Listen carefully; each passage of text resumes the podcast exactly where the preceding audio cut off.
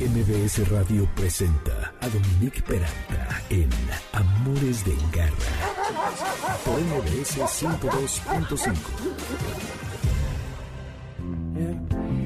Dan ganas de dejar a Mac Miller para que escuchemos la canción completa, pero pues no, ni modo, garra, escuchas.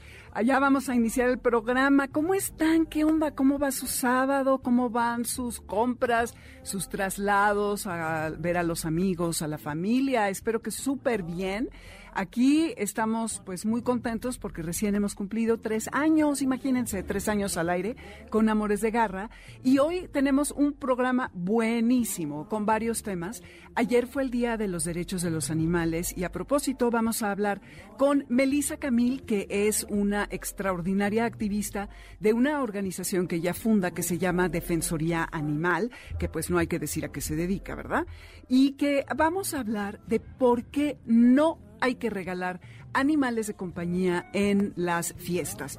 En ningún momento, ni siquiera en Reyes ni en Navidad, y vamos a ir uno a uno por las razones eh, que esto no lo debemos de hacer.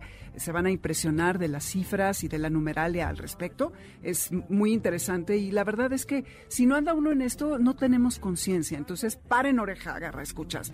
Luego voy a platicar con Raúl Alfaro, eh, que es de Burrolandia y él no, preside esta organización que se han dedicado a eh, rescatar burritos desde hace varios años, tienen aproximadamente 60, y ya van a ver qué interesante el caso de por qué y cómo, si a ustedes se les suaviza el corazón al escucharlo, a lo mejor quieren apadrinar a alguno de estos animales que son inteligentísimos, lejos de lo que todos pensamos que son tontos. Y para terminar, voy a platicar con la doctora Jazmín Herrada, con quien hablaremos acerca de cáncer de huesos, ella, ¿verdad? Porque ella es la experta, yo la voy a escuchar y aprender junto con ustedes. Y pues bueno, hoy nada más les cuento que es el último programa en vivo del año, el 18 de diciembre y el 8 de enero vamos a tener extractos de algunas de las cosas que fueron lo, de lo más notable del programa y el 25 de diciembre y el primero de enero no habrá ningún programa en sábado, solamente música para que disfruten y eh, gocen y transiten por esto que son las fiestas. Pues así es como iniciamos. Soy Dominique Peralta. Bienvenidos, Amores de Garra. Estamos en el 102.5 FM. En cabina, el teléfono 5166125, WhatsApp 552-213-1357, redes Twitter Dominique Peralt y Amores Garra, Instagram y Facebook Amores de Garra. El podcast el lunes en MBS Noticias con toda la información que este programa contiene. Radar de Garra.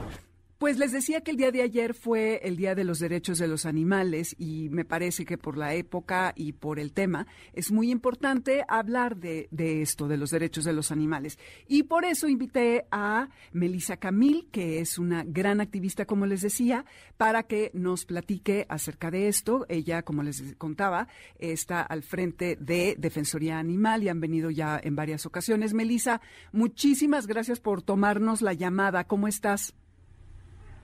Muy bien, al contrario, encantada de estar de vuelta aquí en Amores de Garra, eh, presente, sumándonos al esfuerzo y pues muy contentos de estar aquí hablando de estos temas tan importantes. Exactamente. Y pues bueno, como te decía, la numeralia todos la sacamos de todas partes. Pero honestamente me gusta mucho tu aproximación al tema porque lo tienes de experiencia, no es algo que te han platicado. Y el saber por qué no debemos regalar animales de compañía en Navidad y en Día de Reyes es fundamental, empezando por el hecho de que, ya sabes, México preside muchas de las listas negativas, como la de el primer lugar en abandono de animales en Latinoamérica. Y anualmente, y esta cifra es probable que ya haya cambiado y supongo que para más y no para menos, tristemente, eh, se, abandonan 500 mil perros y gatos. Entonces, desde tu experiencia, Melissa, desde de tu gestión en Defensoría Animal, ¿qué nos puedes platicar acerca de esto? Bueno, primero que nada vamos a hablar de las razones más allá de las cifras que, como dices tú, sí son importantes, pero vamos a hablar de por qué no. Cuando vamos a regalar un, un animal, primero que nada estamos dando el mensaje de que es un objeto, ¿no? No estamos comunicando que es algo que requiere responsabilidad, que es un miembro más de la familia. Un regalo generalmente tiene la connotación de algo que puedes devolver, puedes cambiar, te puede quedar, te puede no quedar, y ese es exactamente el mensaje o la cultura que estamos tratando de cambiar, pues tanto en México como a nivel mundial, ¿no?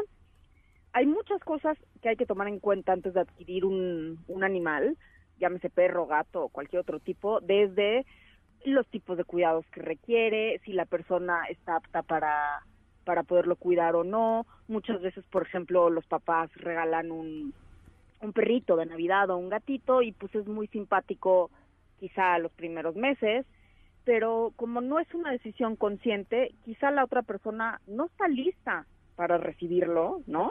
No está lista, tanto no sabe la responsabilidad que implica, no tiene la capacidad para cuidarlo. Esta es otra, ¿no? Los papás generalmente regalan animalitos y quizá no lo hacen con mala intención, pero de repente se lo regalan al niño de 5, 6, 7 años y a los dos meses, ¿sabes qué? El animal se hace pipí por todos lados, no sé qué, tú dijiste que lo ibas a, a cuidar y pues como no, ya nos vamos a deshacer del animal. Cuando realmente, pues si tenemos un hijo de siete años, nosotros tomamos decisiones por él, ¿no? Así es. O sea, si él decide no lavarse los dientes, no vamos a decir, ah, pues bueno, vete a dormir sin lavarte los dientes, ahí en 20 años que se pudran los dientes a ver qué haces, ¿no? Exacto. O, sea, si el niño se lo, o sea, todos los días estamos pendientes de que, ah, o sea, le estamos enseñando hábitos y un animal es lo mismo. Si vamos a hacer, si vamos a adquirir un animal, qué mejor oportunidad de enseñarle cuidado, responsabilidad a los niños, pero hay que entender que somos los papás los que últimamente vamos a ser últimamente responsables. No vamos a esperar que un niño de siete años se levante, lo saque a caminar, le dé, aunque intencionadamente te diga que sí. Claro, no, aparte dicen que es a partir de los 11 años que los niños en realidad se pueden hacer responsables de un animal.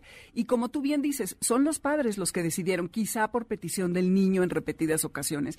Pero si lo hacen, señores y señoras, tienen que estar conscientes de que son ustedes quienes van a ser los cuidadores primarios de este animal para recoger sus heces, asegurarse de que coman cuando tienen que hacerlo, darles el ejercicio que necesitan y no esperar que su hijito sea quien haga esto, porque no es un adulto responsable, que apenas puede consigo mismo, como tú bien dabas el ejemplo de la cepillada de los dientes. Exacto. Y bueno, este, no solo eso, también muchas digo también depende de dónde lo adquieran muchas veces no vienen de lugares salubres aquí ojalá que no sé si lo han tocado antes en el programa pero por ejemplo Francia ahora pasado en noviembre prohibió la venta de animales en tiendas no sí sí sí ya lo prohibió entonces pues hacia allá tenemos que ir como cultura, realmente darnos cuenta que no son un regalo, que implican una responsabilidad, eh, implican un gasto, implican, 100% se vuelven una parte fundamental de la familia y nos enseñan muchísimas cosas padrísimas, pero sí tiene que ser una cosa consciente, planeada, responsable y, y conscientes también de la necesidad de los animales, de qué es lo que necesitan, qué es lo que no, o sea, de repente, ah, pues resulta que el animal creció mucho, pues quizás no hicimos un, un, una buena investigación de qué es lo que estaba adquiriendo, ¿no? Pero no es tan fácil como devolver un regalo, no me quedó. Son vidas que al final acaban en la calle, por ahí de febrero, marzo y abril vemos una enorme cifra de animales en abandono, los albergues se saturan, los centros de control animal, etcétera, etcétera, y son todos estos regalos que pues que ya no embonaron después de las fiestas. Además que durante diciembre 100% son épocas muy lindas, pero también son épocas de mucho estrés.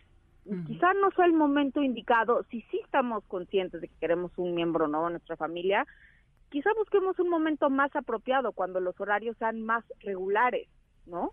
no en esta neurosis de las fiestas que es divertidísima, pero al final es atípica sí, no te puedes hacer cargo como debieras del animal. Y además, como bien dices, Melissa, los animales son un compromiso de largo alcance, porque van a vivir, dependiendo del tamaño de la raza, si son chiquitos, a lo mejor como 16 años, los perros más grandes, unos 11, 12 años con suerte, 14, ¿no? Entonces, no es que eh, nada más es, uh, hay un año ya, qué emoción. Y para tenerlos en un jardín o en una azotea, mejor no tengan perro mejor vayan a estos lugares en donde luego te dejan pasear a los animales que han adoptado y que así puedas vincularte con ellos y no tenerlos en una situación que es insegura y que es sobre todo injusta para ellos, ¿no? Sí, 100%, ¿no? Hay que promover esa cultura y eh, yo agradezco mucho que siempre toquen el tema y la verdad que me encantaría que el año próximo no tuviéramos que tocar este tema porque como sociedad ya lo ya lo ya lo adquirimos, ya lo incorporamos, pero año con año vamos con el mismo tema y aunque bien es padrísimo hacer conciencia, eh, pues, añoro el día donde ya no tengamos que estar repitiendo eso porque ya lo incorporamos como cultura más avanzada, como sociedad, como, como cuando pasemos a la acción en vez de a la conciencia, ¿no? Exacto. Y aparte, fíjense ustedes, eh, eh, el tema de abandonar a un animal en la calle significa que ellos van o a morir o a reproducirse exponencialmente, incrementando el problema de los animales callejeros. La primera vez que viniste, Amores de Garra, me diste unas cifras acerca de tanto perros y gatos en edad reproductiva, qué tanto se pueden reproducir. ¿Te acuerdas? Yo aquí las tengo, pero para que las repasemos, mi querida Melissa. No son eh, cifras actuales, lamentablemente, no son aproximaciones. Carecemos de eh, pues investigación certera, pero bueno, estamos hablando creo que son 108 mil, ¿no? Los gatos y en perros son 70 y algo mil. Ándale. No la tengo aquí en la punta de la lengua y justo en el coche, pero y son aproximaciones. Eso es en un mundo ideal, ¿no? Eso es, sí, o sea, cuánto se pueden reproducir si todos los descendientes se fueran reproduciendo. Hay que tomar en cuenta que muchos mueren, pero al final, pues la naturaleza es, es impresionante los resilientes que son y a veces incluso en las condiciones más precarias se siguen reproduciendo a pesar del sufrimiento. Y pues las cifras son astronómicas y no solo el sufrimiento, sino además el problema de salud pública que genera todos estos animales pues en, en, situación de calle, el sufrimiento para ellos y el problema zoonótico de salud pública para los humanos también, ¿no? Totalmente de acuerdo. Y bueno, pues lo que me habías dicho en aquella ocasión es, y esto como dice Melissa, no está actualizado obviamente, una pareja de perros en edad reproductiva durante siete años deja 67 mil descendientes, ¿eh? Agárrense. Y una pareja de gatos, igualmente en edad reproductiva, deja unos 509 mil descendientes. Entonces es muy importante hacer TNRs, campañas de esterilización y sobre todo no regalar animales ni comprar animales que no van a tener un buen final ni un hogar responsable y en donde se les eh, dé todas las necesidades que tienen, se les satisfagan todas sus necesidades y en los que puedan florecer y crecer como se debe. Sí, y por último, nada más me gustaría recalcar, Dominic, a veces sentimos que como que no es nuestro problema, mm. pero los perros y los gatos son, anima son especies que han sido domesticadas. ¿A qué voy con esto? Que van de la mano con los problemas o situaciones sociales, comunales que hemos creado, ¿no? Y es, eh, son realmente especies que nosotros hemos traído a nuestros hogares, ya no son los perros de la pradera africanos o australianos originales, sino son animales que van muy ligados a nuestros hábitos y son nuestros hábitos y la manera en que también nosotros tiramos basura, etcétera, etcétera, que generamos este problema que es simbiótico, ¿no? No son no es como si te digo, bueno, es que se está muriendo una especie que eh, habita en la sierra. Los perros y los gatos son domésticos, cohabitan con nosotros. Así es. Sí, su razón de existir es ser esto, animales de compañía, ¿no? ¿De quién? De los seres humanos. Y si están en las calles es porque somos nosotros quienes los hemos, quienes los hemos sacado allí, ¿no? Exacto. Sí. Entonces, Garra Escuchas, por favor, no regalen animales de compañía esta Navidad y Día de Reyes, ni perros, ni gatos, ni hurones. Nada, nada. Es una gran... Imagínense la persona que lo recibe, le puede dar toda la alegría de la vida o ya le arruinaron la vida, ¿eh? El otro día me preguntaban, oye, ¿y qué hago si me regalan a un animal eh, y no lo quiero? Pues se lo regresas a quien te lo dio y que vea qué es lo que hace, porque tú no tienes por qué asumir esa responsabilidad si no lo pediste, ¿no? Pero eh, sí, claro, tú no tienes por qué, pero ahí es, justamente hablamos de eso, no es nada más ahí lo devuelvo, pues todo el sufrimiento que conlleva, ¿no? Por eso ser tan conscientes de eso no es solo un regalo, es una vida.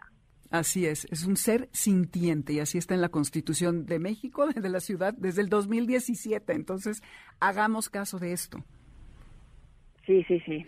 Sí, totalmente. Oye, Melissa, ustedes eh, en Defensoría Animal, ¿tienes alguna anécdota que nos quisieras compartir al respecto de algún animal que hayan encontrado fruto de estas épocas, como decías, marzo o abril, por ahí, que es cuando los dejan? Hijos, pues sobre todo, digo, tengo infinitas, pero sobre todo quisiera exhortar a todos los radioescuchas que además de que no regalen, si van a adquirir un animal, que lo hagan de algún lugar confiable, una asociación, un refugio, sobre todo los animales de mercado. Eh, yo hace, bueno, aquí en la asociación varios, no, no yo sola, hemos eh, levantado animales durante, después de Día de Reyes, y los animales que no venden y que ya vienen enfermos los tiran en basureros, aún vivos. Sí. ¿No? En los basureros de los mismos mercados. Y tengo una historia no muy feliz, la verdad, pero uno de esos años, en un solo tiradero o basurero, sacamos 124 cachorros que habían tirado la basura y de esos solo nos sobrevivieron 12. Uf. En una sola noche tuvimos unos se nos fueron muriendo en las manos, uno, la mayoría venían porque, lo, porque los que los venden sabían que traían parvo, moquillo, etcétera.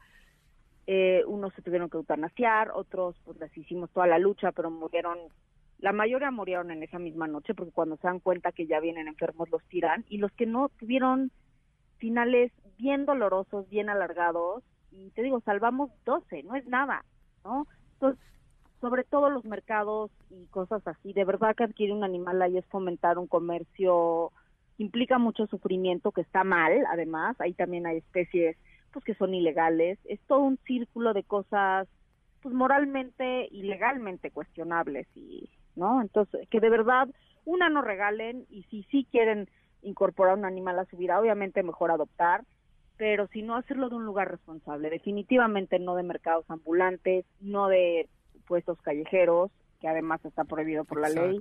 De verdad empezar a ser muy conscientes con cada una de nuestras acciones en cuanto a los animales, que, que bueno, que afortunadamente también tenemos el otro lado, que seguro hablan mucho en tu programa, que son seres maravillosos que nos enriquecen la vida, ¿no? Y pues realmente hay que tratarlos como tal. Exacto, porque lo único que nos dan es puro bueno. Melissa, mil gracias por venir, por hacernos consciente de esta problemática. Las redes, eh, ¿dónde los pueden localizar en Defensoría Animal?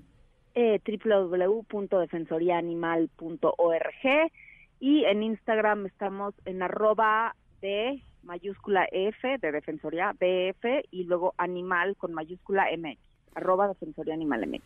Buenísimo. Muchísimas gracias, Melisa. Cuídate, feliz año, feliz todo y hablaremos ya en otra ocasión el año que viene. Perfecto. Muchas gracias a ti, Dominic, por ser siempre una guerrera en esta causa. No, hombre, tú, tú eres la que es la más, la más aguerrida de todas. Muchas gracias. Abrazos, querida.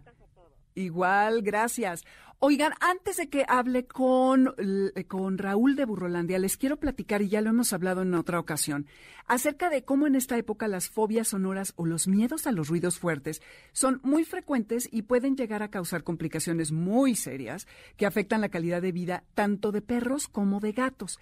Y eh, Adaptil, que es para perros, y Feliway para gatos, son copias sintéticas de las feromonas de tranquilidad que proporcionan seguridad y confianza en situaciones de o de ansiedad para nuestras, para nuestras mascotas. En esta época de fiestas y de viajes, úsalos para que ellos disfruten de este fin de año al lado tuyo. Consulta con tu mm, consulta con ¿qué tal?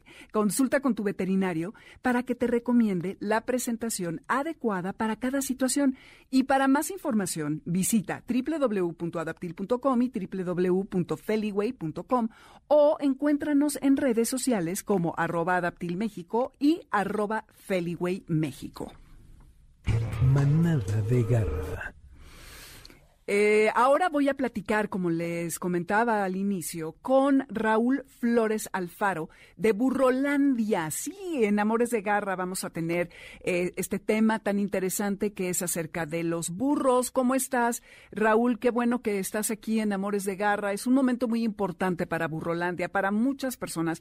Post pandemia necesitamos eh, de su ayuda, de su apoyo, si es que quieren. Pero antes, cuéntanos, Raúl, cómo es que surge el proyecto de Burrolandia. Claro que sí, muchas gracias, buenas tardes y gracias por la invitación. Eh, pues bueno, Burrolandia México es un santuario de burros. Nosotros iniciamos hace ya 15 años con el proyecto de ayudar a los burros de México. Cuando nos percatamos de que la población de los burros cada vez era menor, eh, desafortunadamente al día de hoy el burrito pues está desapareciendo. en los años 90 se estimaba que era alrededor de millón y medio de burros y al día de hoy no nos quedan ni siquiera 250 mil animalitos. Entonces es algo verdaderamente preocupante lo que está pasando pues con esta especie y es así como nosotros iniciamos este proyecto rescatando dos burritos del maltrato y al día de hoy ya tenemos 68 en protección. ¡Wow! Son muchísimos y contando, porque me imagino que todo el tiempo tienen avisos y solicitudes para que eh, vayan a recoger a estos animales. Así es, desafortunadamente, pues este animalito está sufriendo mucho maltrato pues en diferentes partes de México.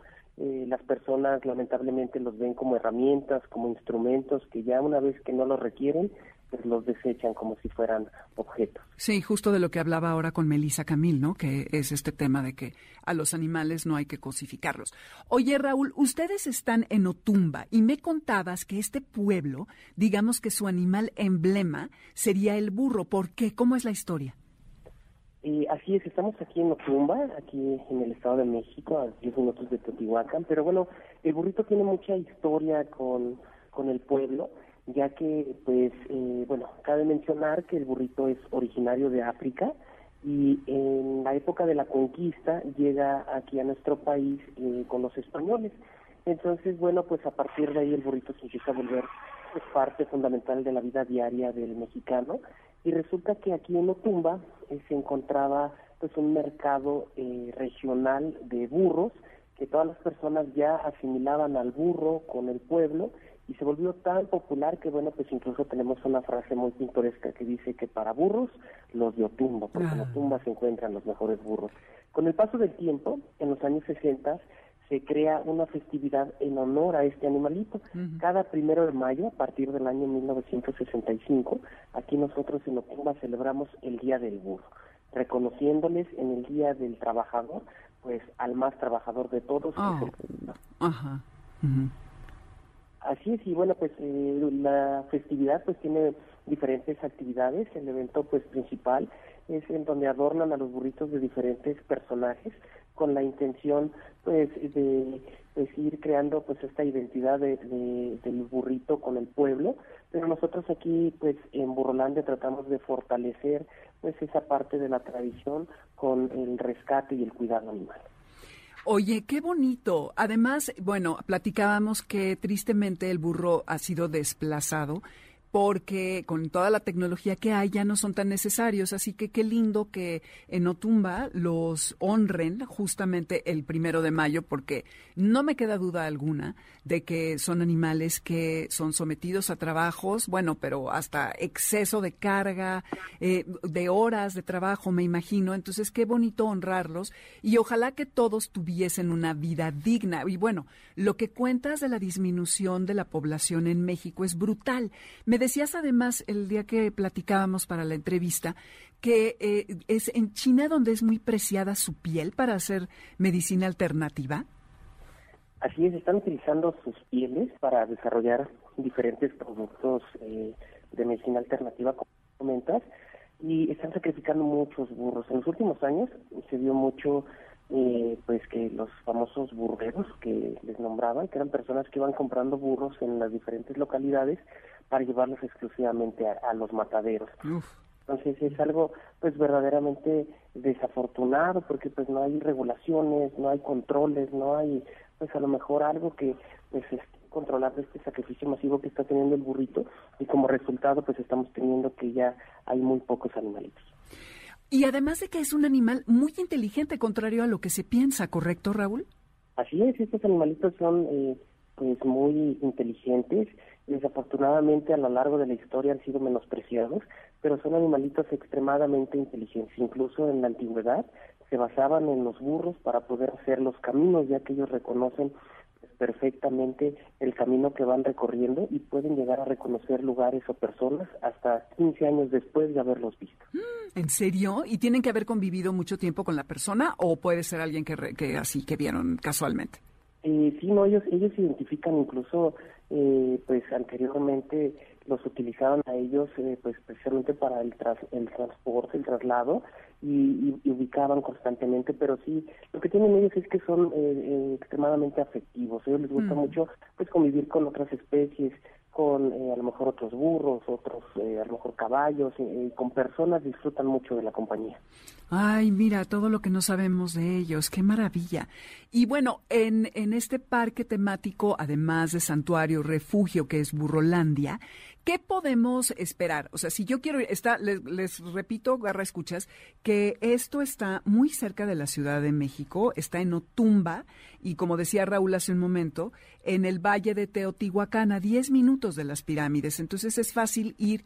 Suspendieron parte de las actividades que tenían, pero ahora están reabriendo el lugar.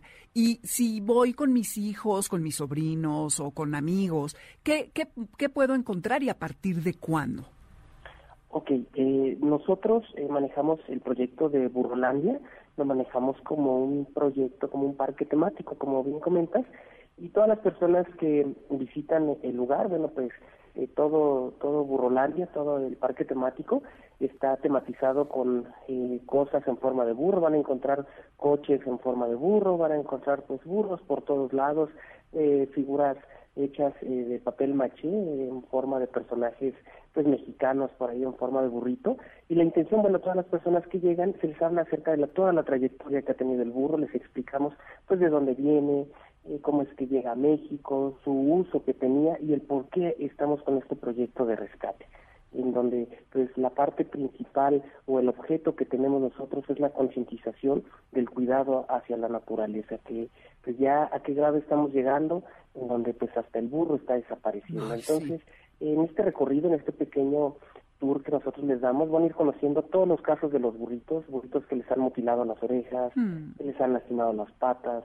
que les han hecho daños físicos y psicológicos y también van a poder conocer pues la variedad de razas, razas y tipos que tiene el burrito, van a conocer burritos enanos, van a conocer mm. burritos bebés que tenemos recientemente que nacieron, mm. burros gigantes, entonces todo un poco y también bueno contamos con diferentes áreas y talleres para que puedan tener pues una convivencia bonita con los burritos, además de que también eh, a las personas que nos visitan los llevamos a conocer eh, pues los lugares bonitos que tenemos en la región por la cercanía con Teotihuacán nos llevamos también pues a conocer parte pues de la historia de, de la localidad los llevamos a conocer incluso haciendas pulqueras y bueno muchas cosas todo con la finalidad de rescatar pues a este animalito es un gran, eh, eh, una gran propuesta de paseo para ir a pasar un día. ¿Ya están abiertos? ¿Ya se puede hacer esto? Sí, ya, ya, ya tenemos pues abierta eh, las visitas. Por el momento por la situación sanitaria lo estamos manejando con reservaciones previas para que sea pues con afluencia controlada pero sí ya estamos empezando a dar eh, pues paso a paso algunos tours, pero la visita y la convivencia con los burritos puede ser cualquier día de la semana, abrimos de 9 de la mañana a 6 de la tarde, pero estamos manejándolo con citas previas. ¿Dónde se pueden hacer las reservaciones, Raúl? Pueden encontrarnos en nuestras redes sociales como Burrolandia México, ahí nos pueden encontrar y ahí este bueno se pueden comunicar con nosotros eh, vía llamada o vía WhatsApp para hacer su reservación. Únicamente pues les pedimos pues fecha y hora de su visita, el nombre de la persona y número de acompañantes que, que vienen y este pues ya para poder apartarles su espacio y que puedan tener una convivencia completamente segura con los burritos. ¿Y tienes teléfono, página o algo para que la gente pueda entrar?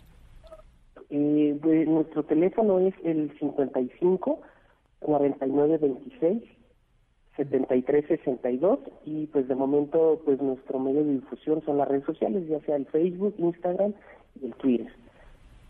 Perfecto. Pues ya escucharon para que vayan programando su visita. Oye, Ita, otra cosa que te quería preguntar. Bueno, dos. Una, ¿cuántas razas de burros hay? Y dos, ¿qué, qué pasa con el rebuzno de este animal? Que se puede escuchar hasta tres kilómetros de distancia, ¿no? Y que también pueden ser unos muy buenos guardianes para quienes tengan fincas, ranchos o que vivan en provincia y que tengan el espacio. ¿Es muy difícil cuidar a un burro? Eh, no, no, no, no, su cuidado es muy, muy sencillo, digo, dándoles su forraje, dándoles su grano, su alimento, pues no debe de tener ningún problema.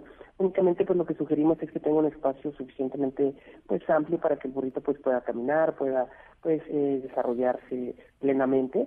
Y bueno, pues en cuanto a las razas, hay más de 100 razas de burros, pero en cuanto a tipos, pues eh, hay tres principales, que es el burrito miniatura, Este tipo de burro son burros enanos, son burros pequeñitos, vendría siendo como la raza eh, pues eh, miniatura del burrito. Si lo pudiéramos comparar con otro animalito, vendría siendo el chihuahueño, vendría siendo a lo mejor el pony del burro. ¿En eh, son animalitos que llegan a medir eh, menos de un metro de, tamaño y algunas personas en vez de comprarse un perrito, pues se compran un burrito. Un burrito. De este porque pues se presta para tenerlo a lo mejor en casa y estos animalitos incluso llegan a vivir hasta 50 años. Son animalitos extremadamente longevos y por eso es que las personas en vez de a lo mejor tener un perrito tienen un burro porque pues vive pues eh, tres veces más que, el perrito. Que el perro. También está la parte pues eh, la otra parte de la naturaleza con los burros gigantes que les nombran los burros mamut o burros eh, manaderos, los conocemos aquí en México, que son burros muy grandes que llegan a medir más de dos metros de altura. Entonces aquí en Burrolandia pues nosotros les mostramos pues esos tipos de, burritos porque bueno tenemos un burrito miniatura que se llama Tribilín, un burrito rescatado ya tiene 10 añitos de edad y también tenemos a Bam Bam que es un burro que ya mide cerca de 1,90 y tiene dos añitos de edad. Ahorita vamos a subir unas fotos que nos mandó Raúl para que las vean. Oye, y por último, para terminar, Raúl, si yo quiero apadrinar a un burro para apoyar este proyecto de Burrolandia, ¿qué, ¿lo puedo hacer en especie y con dinero? Les, eh, ¿Ustedes mandan recoger? ¿Cómo, cómo funciona? Eh, ahorita, bueno, desafortunadamente nosotros no tenemos ningún tipo de apoyo. El único apoyo es de las maravillosas personas que nos visitan, personas que a lo mejor les traen comida o les traen algunas cosas a los burritos. Eh, desafortunadamente tenemos muchos casos de rescate que no hemos podido atender pues por las diferentes situaciones de que no queremos traer más burros y al ratito que todos padezcan. Entonces, recientemente abrimos un programa para poder apadrinar o amadrinar a un burrito eh, la intención es que con el apoyo de las personas para nosotros sea más sencillo el poder cuidarlos y de esa manera podamos agilizar cada uno de los rescates que tenemos pendientes. Para poder ser padrino o madrina de alguno de los burritos, pues es muy sencillo, únicamente pues les pedimos que escojan a uno de los 68 burritos que tenemos en protección, eh, les pedimos únicamente pues su nombre o nombres de los padrinos o madrinas que quieran participar y que nos digan cuánto tiempo le van a estar apoyando al burrito. El apoyo puede ser ya sea por tres, seis, nueve o doce meses. Eh, Burrolandia les va a estar enviando fotos, videos, incluso hacemos videollamadas con los padrinos y madrinas para que estén constantemente informados de cómo se encuentra su ahijado o ahijada.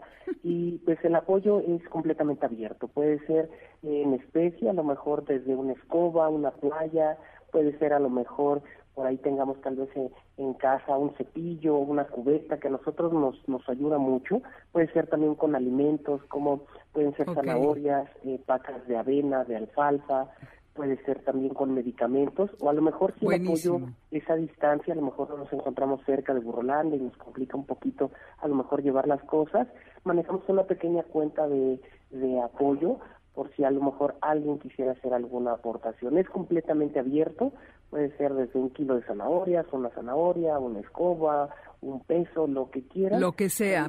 Muy bien. Nos tenemos que ir a corte, perdóname Raúl, pero bueno, ahora subimos los datos de Burrolandia en las redes. Te agradezco, los felicito por su trabajo y ojalá agarra escuchas que se animen a darse una vuelta por allá a visitar Burrolandia. Ahora les ponemos todo, gracias. Y nos vamos ahora a corte con esto de DJ Choose y Sparrow que se llama Niakua. Y gracias Raúl, muchas gracias. Ojalá que haya por ahí.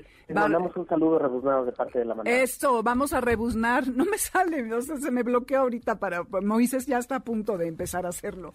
Ahorita volvemos, no se vayan, estos Amores de Garra, yo soy Dominique Peralta, están en el 102.5.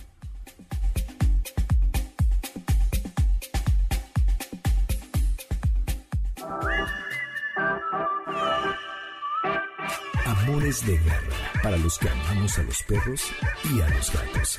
En un momento regresamos, aquí en MBS 102.5.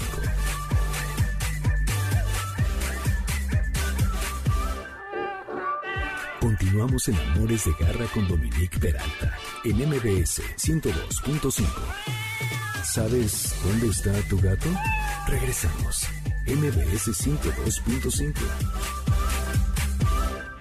Soy Dominique Peralta y esto es Amores de Garra por el 102.5 FM. En Spotify encuentras la lista con la música, se van a mi nombre y buscan la lista del programa Amores de Garra. Nuestro teléfono para mensajes es 552-213-1357, el WhatsApp 552-213-1357, redes Twitter Dominique Peralta y Amores Garra e Instagram y Facebook Amores de Garra. Estamos en línea o en la aplicación mbsnoticias.com y el lunes el podcast estará disponible aquí mismo mbsnoticias.com, al igual que en el resto de las plataformas repartidoras de contenido de audio. Pues ahora para cerrar este programa, Garra Escuchas, tengo el gusto de, de tener nuevamente a Jazmín Herrada, que es médico con grado veterinario zootecnista con mención honorífico por la Universidad Nacional Autónoma de México. Tiene una estancia en el área de oncología en la Universidad Complutense de Madrid, una estancia e internado en el Hospital Veterinario de Especialidades de la UNAM y práctica en una clínica privada y en varios hospitales de la Ciudad de México que está enfocada en el área de oncología veterinaria. Ya saben que hemos platicado en varias ocasiones que no es tan fácil conseguir a un oncólogo, a un especialista en esta rama. Y pues honestamente el cáncer es una enfermedad que se ha esparcido de manera importante y que no, pues nuestros animales no se salvan. Y hoy Jazmín me propuso y me pareció un muy buen tema hablar acerca del cáncer en huesos específicamente de un tumor, y ahorita nos va a platicar de un perrito en específico. ¿Cómo estás, Jazmín? Bienvenida. Hola, Dominique. Muy bien, gracias. Qué bueno. Oye, cuéntanos, porque me muero de curiosidad y ahora les voy a poner los videos, acerca de, de este perrito del que me platicabas, que tenía un tumor y que tuviste que amputarle su pata y que está como sin nada. Sí, fíjate que es uno de mis pacientes favoritos. Se llama Iron y es un husky ella es un husky viejito, eh, tiene 14 años. Él empezó eh, justamente con una cojera, empezó, sus propietarios decían que empezaba a cojear y por la edad obviamente pensamos que era una enfermedad articular, pues ya de viejito, pero esta cojera cada vez era más fuerte, no mejoraba con los antiinflamatorios y entonces decidimos tomarle un estudio radiográfico, que es el primer diagnóstico que tenemos que hacer, y ahí vimos que tenía una lesión rara. Entonces, en este caso, lo siguiente es empezar a diagnosticar, ver que la citología, que es con una aguja muy chiquitita, es tomar es un poquito de células, la mandamos al laboratorio y en dos días nos dijeron es una neoplasia, entonces platicamos con los propietarios de qué es lo que teníamos que hacer y en este tipo de tumores siempre la amputación suele ser el tratamiento de elección. Obviamente para ellos fue muy impactante el decirles tenemos que amputar, ¿no? A tu perrito ah. de 14 años, ¿no? Es Híjole. Pero bueno, afortunadamente ellos lo aceptaron porque veían que a él le dolía mucho. Entonces dijeron, pues no lo podemos tener así con tanto dolor, vamos a, a, seguir con la amputación. Y lo amputamos en esa misma semana. Y lo ese video que, que, están viendo es de el día siguiente que él no está acostumbrado a ir a la veterinaria. Él es un perrito que vive en el jardín y es feliz. Y ahí van los veterinarios vamos a su casa y demás. Entonces para él fue un poco importante estar hospitalizado. Entonces lo dimos de alta muy rápido al día siguiente en la mañana. Ese video es del día siguiente en la mañana y se puso a correr y estaba ahí con su hermano peleando ya como si nada no es que está además, Jazmín, precioso. Qué, qué increíble que al día siguiente siga con su vida como si nada, lo que es la fortuna de no racionalizar, ¿verdad? Sí, claro. Entonces, pues bueno, eh, quería platicarles de estos eh, tumores porque justamente el osteosarcoma es el tumor de hueso que es más común. Puede afectar, el osteosarcoma puede afectar a cualquier hueso, pero sobre todo afecta a los miembros pélvicos y torácicos, ¿no? Como fue el caso de Iron. Entonces, es importante saber que existen, saber cómo se diagnostican. Como te platicaba, el diagnóstico es muy rápido, con un estudio radiográfico, con una citología que nos permite diferenciar si es algo neoplásico o si es una infección. Ya podemos empezar empezar con el tratamiento. Entonces, este tipo de tumor es un tumor muy agresivo, es un tumor que migra muy rápido, es decir, las metástasis son muy comunes que se vayan hacia pulmón y hacia otros huesos. Entonces, el tratamiento, que es la amputación, que se haga de manera rápida, nos va a ayudar a que el pronóstico de estos perritos sea muchísimo mejor. ¿Y qué porcentaje dirías que hay de probabilidad que no haya metástasis habiéndole amputado el miembro afectado? Muchas veces nosotros hacemos algo que se conoce como estadificación, que es hacer estudios para ver si está en pulmones, con un estudio radiográfico, ultrasonidos para ver que no esté en hígado invaso, y eso nos ayuda mucho a determinar. En este tipo de tumores, el 85% de los pacientes suelen tener micrometástasis. Entonces, es un porcentaje bastante, bastante alto, ¿no? Es un tumor bastante agresivo, sin embargo, creo que ya habíamos platicado también, ¿no? De las quimioterapias, que en perritos lo lo, toleran muchísimo mejor. Nos puede ayudar mucho a controlarla y hacer que estas metástasis no avancen tan rápido. Y muchas veces, como te conté, son pacientes ya grandes. Algunas veces incluso la, la causa de muerte suele ser por viejitos. Claro, sí, no por el cáncer. Oye, y qué padre que teniendo 14 años, los dueños de Iron hayan decidido sí amputarle la, la patita y no dormirlo, porque muchas personas creo que hubieran tomado ese camino que es más fácil, ¿no? Claro, de hecho, lo estuvimos discutiendo porque al final, ¿no? Nosotros lo que siempre buscamos es la calidad de vida en ellos, ¿no? No queremos someterlos a tratamientos agresivos y demás porque muchas veces ellos no entienden que están enfermos. Entonces, solamente entienden que los estamos ahí molestando. Entonces, sí, estuvo en discusión y afortunadamente ellos dijeron, bueno, si está en nuestras manos, lo podemos intentar. Yo les enseñé justo otros videos de otros pacientes que se recuperaban muy rápido. Es un paciente que era candidato a cirugía porque no tenía sobre peso, porque era una patita trasera y eso les ayuda mucho más. Entonces lo intentaron y mira, afortunadamente ya lleva dos meses y está perfecto. Oye, ¿y le van a poner el carrito o no es necesario? no fue necesario, con sus tres patitas, él no identifica que no tiene su otra patita, ¿no? O sea, él lo único que cambió en su vida es que ahora no se puede levantar de dos patitas, que lo intenta de repente, pero él no identifica que no está ahí. Y el osteosarcoma, Jazmín, eh, así se llama, ¿verdad? El tumor.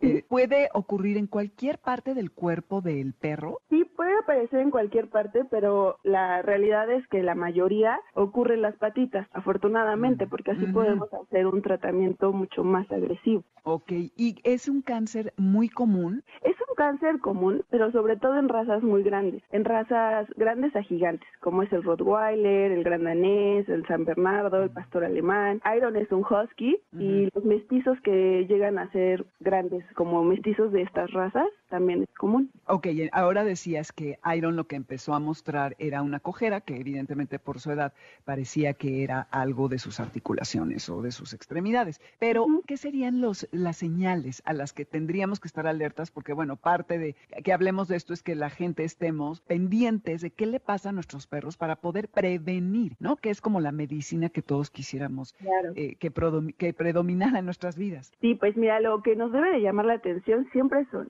sobre todo si tu perrito es un perrito de raza grande, que es un perrito mayor a los seis años, que de repente empiece con cojera, siempre que haya cojera, si sea un perrito de raza grande, lo ideal es hacer un estudio radiográfico que nos va a orientar muchísimo a ver qué es lo que está sucediendo. Dolor, estos tumores duelen mucho, ¿no? Iron, por ejemplo, era un perrito que se encajaba cosas y demás y estaba como sin nada. Y lo raro en él fue no deja de llorar, no deja de cojear, algo raro está pasando. También algo que sucede con relativa frecuencia son algo que se conoce como fracturas patológicas, es decir, un golpe muy ligero de repente provocó una fractura, que es de repente ya dejó de cojear, tuvimos que ir al veterinario y tiene una fractura y solo fue un golpe muy ligero entonces, eso es porque ya está habiendo un proceso neoplásico que debilita el hueso. Entonces, hay que tener mucha atención en nuestros pacientes, sobre todo si son grandes, si tienen cojera y tienen dolor. Ok, sí, importante saber esto porque pues a lo mejor lo podemos prevenir.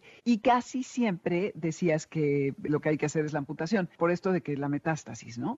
Pero hay otro tipo de cáncer de huesos que no tenga este, pues esta práctica. Sí, hay otros tipos de cáncer de huesos representan como el 15% de ese tipo de cáncer, ¿no? Entonces, la realidad es que el 85% se va a comportar así, tan agresivo y que requiere la amputación. ¿Por qué requiere la amputación? Porque son tumores dolorosos. Incluso hay pacientes que he tenido que ya tienen metástasis, pero aún así decidimos amputar. ¿Y por qué? Porque es un paciente que tiene mucho dolor. Entonces, hay veces que de manera paliativa en pacientes en los que, por ejemplo, no son candidatos a amputar, tratamos paliativamente, es decir, decir, con medicamentos para el dolor. Entonces, con eso, y si los mantenemos bien, nos seguimos por ese camino. Pero hay veces que no es suficiente y por eso requieren la amputación. No solamente se hace la amputación con el fin de curarlos, con el fin de, de disminuir esa probabilidad de metástasis, también se hace de forma paliativa, es decir, para que ellos se sientan mejor. A diferencia de nosotros, ¿no? Ellos llevan muchísimo mejor este tipo de cirugías y incluso Iron es un ejemplo muy claro que él ya estaba sufriendo, o sea, ella tenía dolores, en la noche ya empezaba a llorar y la amputamos y al día siguiente era otro perro, completamente feliz, obviamente tenía sus medicaciones del dolor, pero ya no eran tan fuertes como las que necesitaba cuando tenía su patita. Oye, y la radiación y la quimio evidentemente no incidiría sobre el tumor, o sea, no hay de otra. Hay veces que las llegamos a utilizar, pero su tasa de efectividad es muy baja. Eh, lo que vamos a tener como mayor éxito va a ser hacer amputación y dar quimioterapia. Esas dos mancuernas son las que nos van a ayudar a tener un mayor éxito. Ok, ¿y la expectativa de vida, Jazmín, después de una intervención como esta? Yo sé que depende del perro, la edad, etcétera, pero ¿habría un pronóstico estimado? Sí, como bien dices, ¿no? Depende de varias cosas, si ya tiene metástasis, el peso del perro es importante, en dónde estaba, si tiene otras enfermedades, pero pues como siempre el diagnóstico y el tratamiento precoz nos va a ayudar a aumentar estos tiempos de sobrevida. En el osteosarcoma el tiempo de sobrevida si no hacemos nada, es decir, si no damos tratamiento y nada más lo tratamos de manera paliativa, pues con medicaciones del dolor, suele ser de un mes y medio a dos meses. No Porque sí, es muy poco, la verdad es que es un tumor bastante agresivo. La causa de muerte suele ser mucho dolor en la lesión, eutanasias por dolor o por metástasis al pulmón. Entonces, si nosotros damos tratamiento, el tratamiento que sería la amputación y además damos quimioterapia, el tiempo de sobrevida aumenta de los cuatro meses hasta incluso el año de edad. Ah, pues eh, está bastante bien, ¿no? O sea, bueno, no es así que digas que bárbaro, pero... Okay.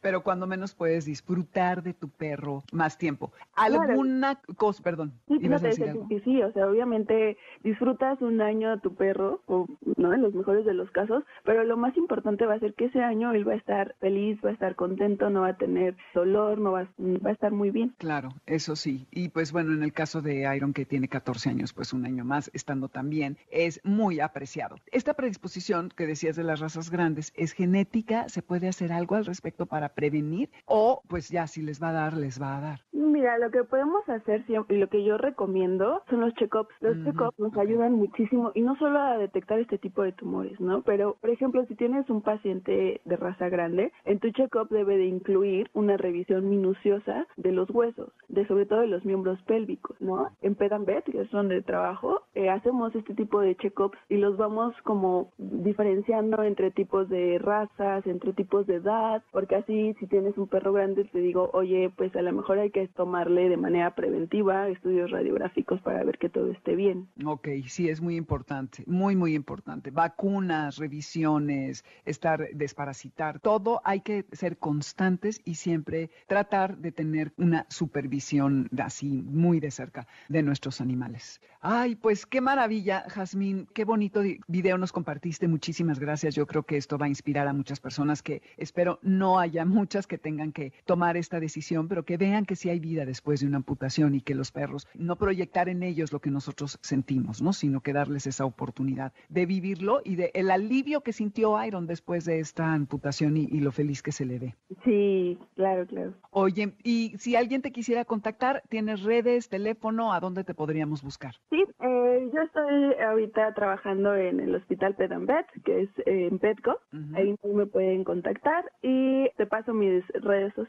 Y bueno, mi teléfono igual este, te lo puedo pasar para que ahí me puedan contactar. Pero lo más común es que me encuentren ahí en Pedambet. Ok, perfecto. Va, Jazmín, como siempre, qué gusto hablar contigo y el año que entra pues ya platicaremos de algún otro padecimiento. Me parece muy bien, Monique. Bueno, muchas gracias. Gracias Cuídate. por la invitación. Hasta no, luego. al contrario. Mil gracias a ti. Cuídate. Bye. Bye. Pues ya escucharon, Garra Escuchas, hay que estar muy atentos a nuestros animales. El programa de hoy es el último en vivo del año y el nada más quiero comentarles que el día 25 de diciembre y el día primero solo habrá música en la programación todo el día. No va a haber programas, así que disfruten de las fiestas. Vamos a repetir dos programas con algo de lo mejor del año, el día 18 y el 8 de enero. Y volveremos en vivo el 15. Feliz todo, no regalen perros ni gatos porque no son juguetes, tengan esto en cuenta, muy importante. Y les deseamos aquí en nombre de la manada de Amores de Garra todo, todo lo mejor. Alberto Aldama, Felipe Rico, Karen Pérez, Moisés Salcedo, Adriana Pineda y Luis Morán, que siempre están en los controles. Esperemos que tengan un gran año y que disfruten de las vacaciones. Soy Dominique Peralta, esto fue Amores de Garra por el 102.5 FM. Por aquí nos seguimos escuchando, en Spotify está la lista con la música. Nos escuchamos el martes con Jesse en Exa entre 8 y media y 9, con Pontón el jueves tipo 12.30 y el próximo sábado de 2 a 3. Quédense que viene Líneas Sonoras con Carlos Carranza. Ahí se ven. MBS Radio presentó Amores de Garra con Dominique Peralta. Te esperamos el siguiente sábado a las 2 de la tarde por MBS 102.5.